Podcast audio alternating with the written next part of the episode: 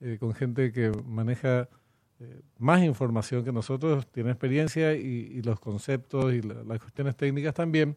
Nos referimos a Pedro Haley, ya está eh, en comunicación con nosotros. Buenos días, Pedro, ¿cómo estás? Buen día, Benjamín, el equipo, la hora. Con dolor de cabeza. Te juro que me dio dolor de cabeza este tema.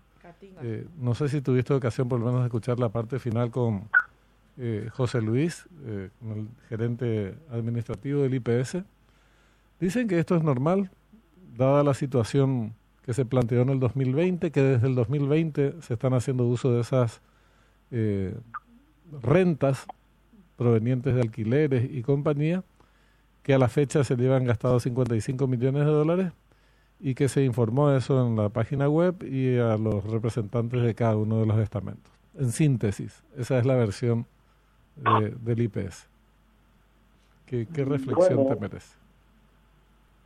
Este, mira, la primera reflexión que siempre me surge es que en IPS nadie sale en contra de la historia oficial, del discurso oficial, porque esa persona que hace eso queda al margen. Yo lo entiendo José Luis, le conozco hace mucho tiempo, es gerente de finanzas, de un área, de una gerencia demasiado apetecida, nadie quiere salir de ahí eh, bueno, iba a decir, iba a decir lo que tenga que decir para continuar en el cargo. Así nomás, así funciona el funcionario público en parece. Si verdad, al jefe, al jefe de la bandería lo, echaron. Eh, dijo que estaba mal el tema de cómo se planteaba la tercerización, no sé. ¿Mm? Ni siquiera dijo que estaba mal, dijo que el costo, el costo era 218 el kilo, eso no me dijo. Es verdad. Eh, no, ni siquiera hizo un juicio de valor. Ahora, eh, la, resolución esta del 31 de mayo, eso dice llega a concesión de parte del relevo de prueba, admite que desde diciembre del 2021 y diciembre del 2022 salieron dos resoluciones precedentes que así solapadamente autorizaban eh, usar los excedentes de cada año. Y eso da para investigar, porque de acuerdo a la ley, los excedentes presupuestarios de cada año pasan a integrar las reservas. No se pueden usar, pasan al fondo imprevisto, se llama. Pasa, no se pueden usar para pagar nada. eh, sin embargo, admite que se estaban, que, ya se hizo. Esas resoluciones que mencionan, yo nunca las encontré en la página web en ningún lado. ¿A qué, ¿A qué vamos? ¿A qué vamos? Hay un, hay un IPS clandestino de la administración y hay un IPS clandestino que nadie maneja, que solo manejan cuatro o cinco personas, y hay un IPS donde sí se alzan la, la, las nimiedades y la trascendencia. Eh, eso es lo que está pasando desde la administración de este señor. Ahora, verdaderamente escandaloso. Eh, y nos decía José Luis que esto era desde el 2020. Y vos nos decías ayer hasta que yo tuve, no me acuerdo qué mes del 2021, esto no se había practicado. Y haces mención a esta resolución eh, del 31 de mayo que habla de otras disposiciones similares desde diciembre del 2021, ¿verdad? ¿Te entendí bien? ¿Te seguí bien, Pedro?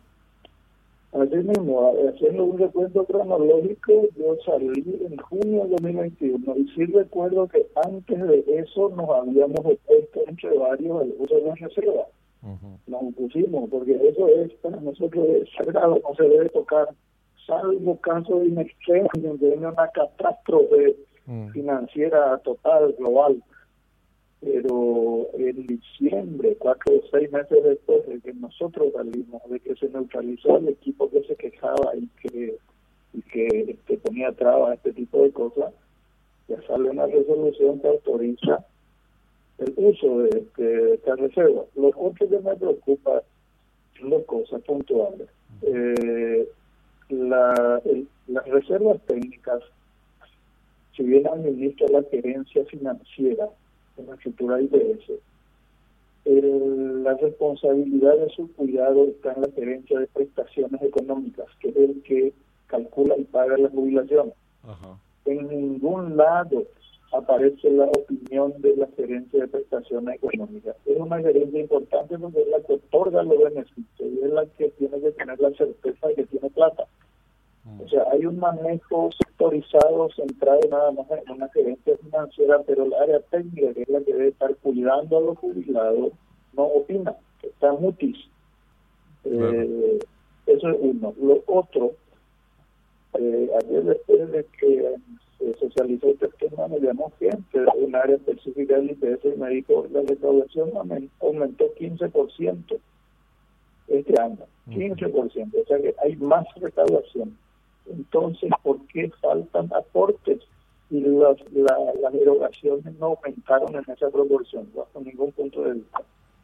Eh, yo creo cada vez más que sí hay un manejo, eh, te diría, hasta eh, irregular, no ser tan mm. práctico, irregular del uso de los fondos. Se están aplicando aportes de jubilaciones para cubrir otros gastos.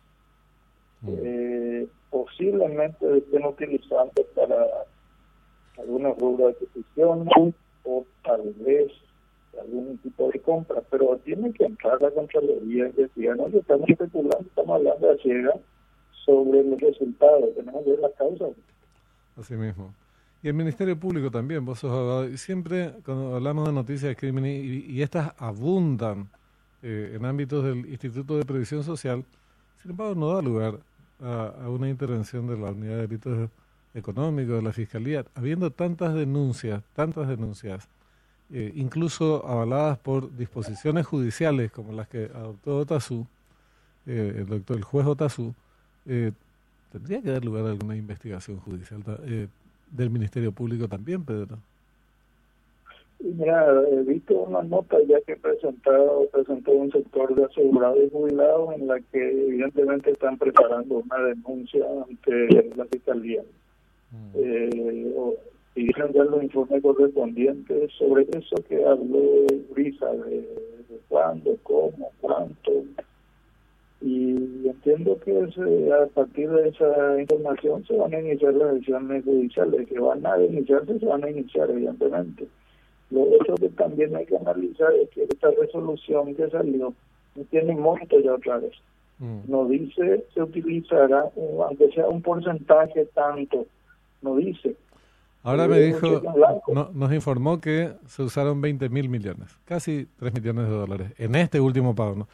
Y que en la sumatoria total, pues yo dije, si ese es el promedio en tres años, pues me habló de un promedio eso, estamos hablando de 108 millones en tres años. Me dijo, no, no, 55 millones en, en lo que va se usaron eh, en ese concepto. Y le dije, ¿vos admitirías que tu contador o la persona que colabora contigo eh, gaste plata tuya en términos personales en ese concepto que no estaba previsto que gastes hasta dentro de 15 años y no te cuente? Y ahí vino la cuestión esta de, no, la página web, que esto de aquello. Bueno, en la página web está también el informe actuarial que yo les recomiendo leer a los asegurados y a los jubilados. Esa es la verdad verdadera, donde se desnuda la realidad del fondo de jubilación y se dice con mucha ciencia y con mucha certeza en el 2038, en el 2038 recién vamos, podríamos tener algunos problemas que exigirían esto que se hace ahora, usar plata de la reserva, sea 2.000, sea 1.000 o sea 500, o sea, así es. Pero ¿por qué se anticipa del 2038 al 2023? Durante los 19 años, 18 años se anticipa esta situación. Como te dije ayer, como mínimo hay un desorden administrativo de tal magnitud que ni siquiera se, se presupuestó lo que se iba a tener que pagar en este año 2023. Y eso si te pasa en un almacencito de barrio ya hay un problema. Imagínate si te pasa, si te pasa en IPS que maneja la plata de la gente. Y ahí está el tema, la pérdida de confianza. El seguro social es un negocio en el buen sentido de confianza. Y perdés eso, desde la propia gestión, vos perdés eso, te vas a quedar sin nada. Es verdad. Bueno, te agradecemos mucho nuevamente por el, por el tiempo, Pedro, muy amable. Un gusto. Igualmente, Pedro Jale, ex gerente de, prestaciones